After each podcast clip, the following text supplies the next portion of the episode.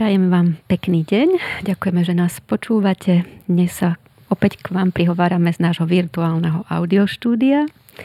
Budeme hovoriť o živote, o jeho hľadaní, o tom, ako sa nenechať zlomiť chorobou, ktorá, ktorú nemôžeme vyliečiť pred sebou. Vítam pani Olgu, maminu uh, našej Viktorky. Dobrý deň. Dobrý deň. Uh, som veľmi vďačná, že ste nepovedali na našu prozbu nie. My sme teraz u vás na návšteve. Tento rozhovor nebol pripravovaný, ale keďže sa Viktorka má dobre, tak sme si povedali, že skúsime z toho života a z toho, čo nám dávate a čo si dávame navzájom, ponúknuť aj ľuďom, ktorí nás počúvajú. Možno to bude nejaká mamina, možno to bude tatino a možno niekto známy, ktorý im povie, aby ste mohli prípadne ľuďom pomôcť. Počúvate podcast neziskovej organizácie Plamienok. Plníme prianie nevyliečiteľne chorých detí byť a žiť doma až do konca. Chceme s vami zdieľať najmä to, čím nás deti a rodiny obohacujú a čo sa z kníh naučiť nedá. Od vás rodičov veľmi veľa dostávame, takže by sme sa radi o to podelili a poslali naše posolstva do vesmíru. Takže ďakujem ešte raz. Vedľa nás leží Viktorka, ktorá si tak pokojne spinka, dýcha. Skúste nám povedať, pani Gažiková, jak to vlastne celé začalo, ako sa vám do života vkradla choroba a ako ste to vlastne nevzdali a napriek všetkému, aspoň teda tak, ako vás stretávame, žijete. Kedy ste tak prvýkrát si uvedomili, že niečo nie je v poriadku? Tak prvýkrát som si to uvedomila, keď Viktorka mala 3,5 roka vtedy sa to začalo. Viktorka normálne stala, dovtedy bola úplne zdravučka, chodila, rozprávala, všetko vedela, všetko mi rozumela. Ale vtedy sa to začalo tak, že Viktorka keď stala, z ničoho nič spadla a potom to išlo ďalej, že sa to zhoršovalo. Tým viacej padala, nevedela potom udržať v ručičkách, tak sa nám nezdalo, že je to v poriadku. Tak sme potom chodili po lekároch, zisťovali, no a zistili jej v šiestich rokoch túto diagnozu, ktorú má. Mm-hmm. A vtedy sa to ešte začalo zhoršovať, že Viktorka prestala vidieť. Potom Viktorka ešte už ostala ako babetko. No.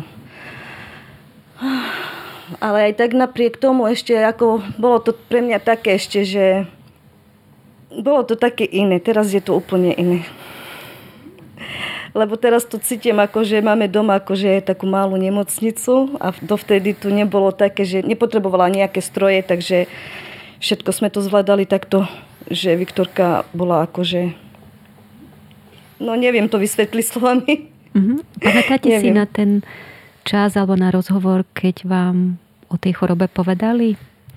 Pamätám, pamätám. Aj možno viete, že mm, tie takéto rozhovory bývajú ťažké? A ľudia si ich pamätajú do konca života.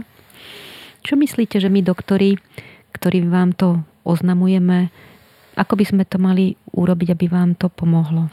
Akože my sme túto správu takto počuli, že nám to pani doktorka len taká ako hodila rovno do očí, medzi oči, že som sa úplne z toho nevedela spamätať a akože ja som išla normálne, volala mi, že musím ísť do Bratislavy. Mm-hmm že mi povie o tom viacej. Dovtedy sme nevedeli, že čo to je. A pani doktorka mi takto povedala, že som nevedela odísť z tej nemocnice.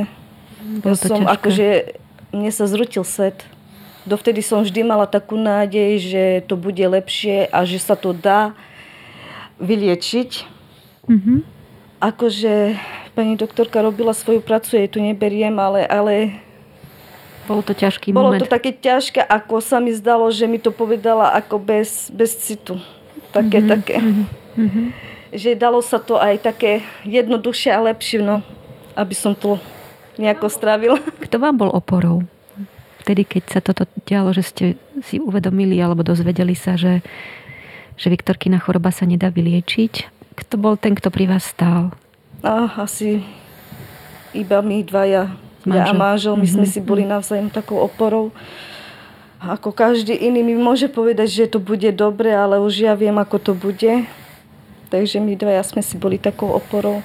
A potom išiel čas a vy ste asi veľa času najprv trávili doma a vracali ste sa do nemocnice. Prečo ste sa tam vracali a čo sa dialo? No, vracali sme sa tam preto, lebo Viktorkin stav sa zhoršoval.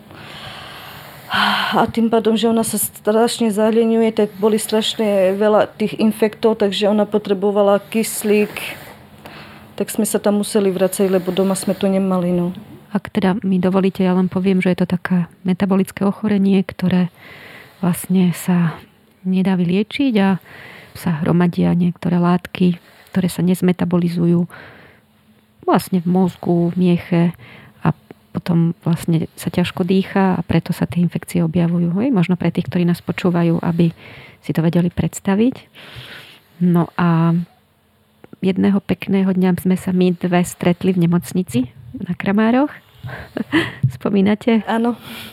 Čo si z toho pamätáte? Pamätám si akurát ten strach ktorý som mala o Viktorke, lebo bola vtedy na tom ešte, no akože trošku bolo na tom už lepšie, ale pre mňa to bolo niečo nové, tak pamätám si ten strach. Ale aj pamätám si, že keď nás predstavili, to slovičko, ktoré ste mi povedali, tak si dotnes pamätám, že žijeme každý deň. žijeme každý deň, že nemáme rozmýšľať nad tým, čo bude, ale ako to je teraz. Takže mm-hmm ako to slovičko som si ja takto, že stále preberala a hovorila, že je to tak naozaj, že musíme žiť naplno každý deň. A musím byť šťastná a rada, že každý deň je ešte so mnou Viktorka. Dúfam, že môžem prezradiť, že ste sa dostali na kramáre, lebo Viktorka potrebovala pomoc dýchaním, takže ju napojili na ventilátor. Aj teraz možno, ak nás niekto počúva, počuje taký zvuk, tak to je vlastne zvuk toho ventilátora a potom ste išli domov a to bol vlastne taký ten čas, kedy pán prednosta nás zavolal a mali sme taký spoločný rozhovor a možno to bol bod, kedy ste sa otvorili pomoci. Pamätám teda na rozhovor aj s manželom. Chcem vám za to poďakovať, možno to aj naši posluchači cítia, že ste sa nebránili pomoci. Dôverovali ste, aspoň cítila som to z vás, aj lekárom v nemocnici, aj nám, Takže prijali ste tú pomoc, neváhali ste. Prečo? Akože vôbec som neváhala. Len tá myšlienka, ktorá mi hneď napadla, že nebudem na tom sama, že budem sa mať o koho oprieť, ak by som niečo nevedela, ak by mi bolo niečo také ťažké, že mám komu zavolať. No tá myšlienka bola pre mňa hneď taká, že wow, je to dobre, že budem mať niekoho, kto ma vypočuje a kto mi pomôže. Takže vôbec som sa toho nebala a odporúčam väčšinou maminky, aby sa toho vôbec nebali. Počuli ste o plamienku predtým? Vôbec som o tom nevedela, že existuje niečo také vôbec nie. Aj ste potom, neviem, hľadali na internete, na Facebooku lustrovali ste nás, áno, keď to mám tak áno, povedať. Áno, keď som sa už dozvedela, že existujete a že budeme vo vašej starostlivosti, tak som si vás pozerala, že na Facebooku. A aký ste z toho mala dojem? Dojem? O, celkom akože fajn som mala taký dojem, že pomáhate ľuďom, že ľudia vás potrebujú a tí, ktorí o vás nevedia, že by mali o vás vedieť, že ste. Skúste popísať pre tých, ktorí nás, plamienok, nepoznajú, že ako vám vlastne pomáhame, že ako tá pomoc vo vašom prípade vyzerá, hej? Tak v mojom prípade to vyzerá takto, že už keď sa mi nezdá niečo na Viktorke, že nie je niečo v poriadku, tak hneď ako prvé si zoberiem telefón a zavolám. a zavolám vám a poviem vám všetko, čo sa mi akože nepáči a hneď dostanem aj odpoveď, čo by som mala robiť. Som veľmi vďačná za to, že ste, že mi pomáhate tým, že mi poradíte, ako sa mám starať a pomáhať Viktorke, aby sa mala ona dobré? Ja poviem možno zase pre maminy, že Viktorka má kanilku, cez ktorú dýcha. A tú kanilku niekedy už teraz aj sama, niekedy spolu vymieňame, odsávame a, a ošetrujeme. Naučili ste sa to po dlhšej dobe však? Áno. Nemusíte vlastne na tie výmeny chodiť do nemocnice, aj s krmením. Viktorka má tiež hadičku, cez ktorú ju krmíte, aj varíte, aj nejaké lieky do toho dávame. Tiež to ošetrujeme spolu, keď sa niečo deje. Predtým ste chodievali asi ako často do nemocnice? Tak dosť často sme chodili do nemocnice asi raz za dva mesiace. Uh-huh. Čiže tých 5-6 krát do roka uh-huh. ste mhm. boli v nemocnici a ako dlho ste tam zvykli byť? Tak zvykli sme tam byť aj dva týždne. Čiže dlho ste dlhý Dlho. čas, keď to áno, áno. zrátame dohromady. Máte aj ďalšie deťurence. Áno. Dvoch starších chalanov, manžela, rodičov. Museli ste ako byť mimo nich. Áno. A za to obdobie, čo vám pomáhame, ako sa to zmenilo? Zmenilo sa to, že odvtedy, odkedy mi pomáhate, sme neboli ešte v nemocnici. Sme stále doma. S tým, že sa nám podarilo infekcie a rôzne problémy zdravotné zvládnuť doma. Áno. My sme k vám na začiatku aj priniesli vybavenie, aby sme to dokázali zvládnuť doma, tak musíte mať doma isté veci. Čo všetko máte doma? Máme od vás postiel, vestičku máme od vás potom máme takýto bázeň, ktorý nám strašne pomáha, v ktorom môžeme okúpať Viktorku, lebo pre nás to bolo už také dosť ťažké, akože ona je už dosť veľká a ťažká. Pre nás bolo ťažké ju zobrať do kúpeľne a do vane ju dať. Takže ten bázen nám strašne pomáha. Máme od vás takýto bázen, v ktorom ju môžeme okúpať. A ešte máme matrac, ktorý nám strašne pomáha tiež Viktorke. A lieky? A lieky máme ešte od vás, áno. A ešte aj nám pomáhate, že na každej návšteve niečo donesiete, nejaké podložky, obrusky, tak ďakujem. Možno pre maminy vysvetlím, že máme taký spôsob pomoci, že každú rodinku vybavíme, v tom hovorím, že pohotovostnou lekárničkou. Sú tam lieky, o ktorých si myslíme, že by, keby sa niečo bude diať, infekciu a podobné, tak ich máte doma ešte skôr, než sú potrebné. Takže keď napríklad v noci zavoláte a už vieme, že sa ja neviem, ďalšia infekcia rozbieha, tak tá liečba začína hneď v noci a potom vlastne e, nemusíme čakať do rána a zaberie to rýchlejšie a ten, tým pádom sa nemusíte vrácať do nemocnice. Máte aj nejaký voľný čas pre seba? Ako žijete? Vy? mamina. Ja? Tak ja žijem ako s Viktorkou stále 24 hodín. Ja voľný čas pre seba nemám. Voľný čas mám, keď si viem, keď Viktorka pospí, že si viem posedieť takú hodinku sama, že nemusím nič robiť. Ale akože je to fajn, som aj tak rada, šťastná, že ju mám a že sa môžem o ňu postarať. Ja prezradím ešte tých, ktorí nám, nás počúvajú, že to, čo mne je na vás veľmi sympatické a ste takým vzorom pre mňa, že si nepamätám jednu návštevu, a to už ich bolo no, desiatky, keď to tak poviem, za posledného pol roka, že by ste nebola upravená. Proste musíte byť namalovaná, vlasy upravené, nechty upravené. Vyžaduje to sílu a takú akože aj starostlivosť o seba. Si myslím, že toto je niečo, čo ma oslovuje a že nezabúdate na seba, aspoň v tomto zmysle.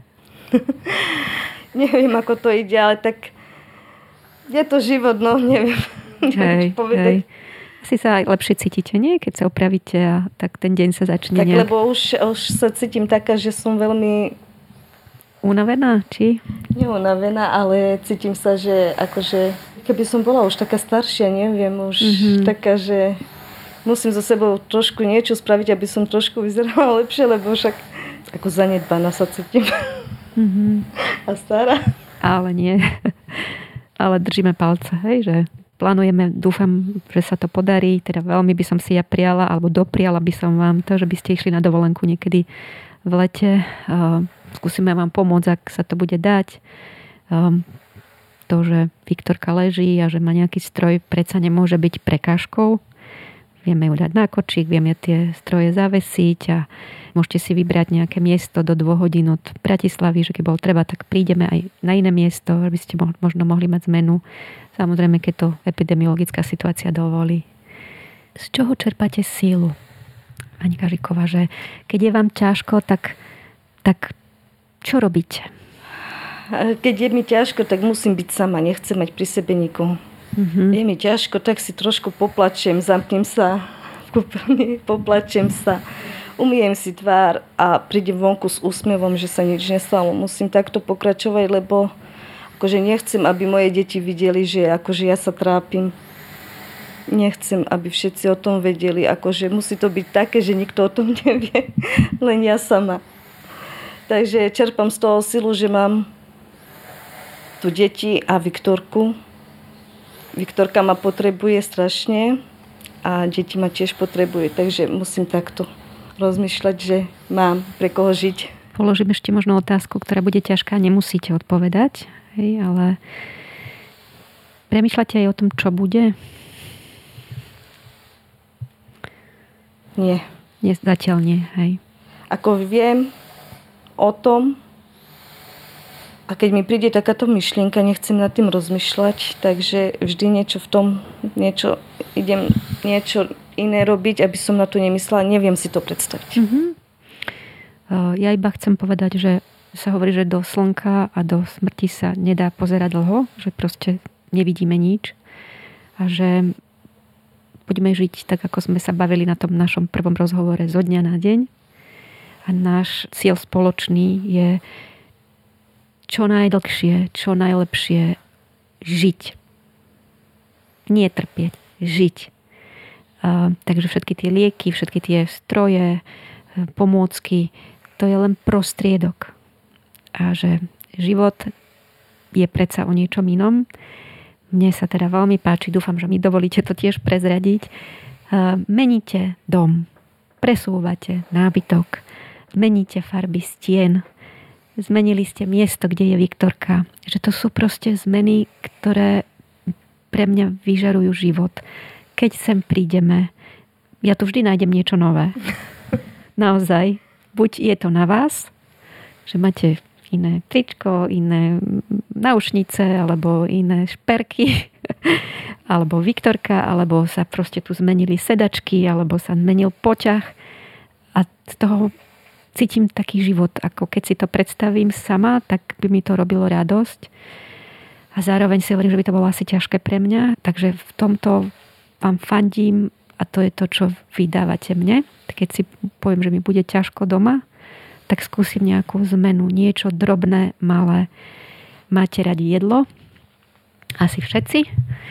A jedlo je tiež o živote predsa, takže také tie inšpirácie dávate aj vy nám. Premýšľam, že čo na záver. Čo by ste chceli odkázať maminám alebo rodinám, ktoré majú deťurence choré, ťažko choré ako vy, Viktorku? Keby ste si predstavili, že sú takto vedľa nás a chcete im niečo do života odkázať, čo by to bolo? Tak ja by som im chcela povedať, že nech sa venujú tým detičkám čo najviac a nech ich milujú takých, akých sú. Tie detičky nás potrebujú, oni si takýto život nevybrali sami. Takže ja by som takýmto mamičkám veľa trpezlivosti, veľa lásky a veľa sil chcela odkázať, nech majú a všetko dobre. No. Nech rozmýšľajú len pozitívne, že bude všetko dobre a pôjde to samo. A za nás by som chcela, keby som sa k vám mohla pridať, ak by sme mohli niekomu pomôcť, krátko, alebo hej, že nemusí to byť dlhá starostlivosť, môžeme deti aj zo starostlivosti prepúšťame, tak to veľmi radi urobíme. Takže ďakujem vám veľmi pekne za rozhovor. No, teším sa na ďalšiu návštevu.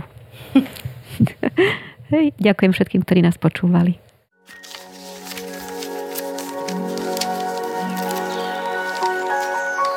Počúvate podcast neziskovej organizácie Plamienok. Plníme priania nevyliečiteľne chorých detí, byť a žiť doma až do konca. Chceme s vami zdieľať najmä to, čím nás deti a rodiny obohacujú a čo sa z kníh naučiť nedá. Podporte nás darovaním vašich 2% z. Ďakujeme.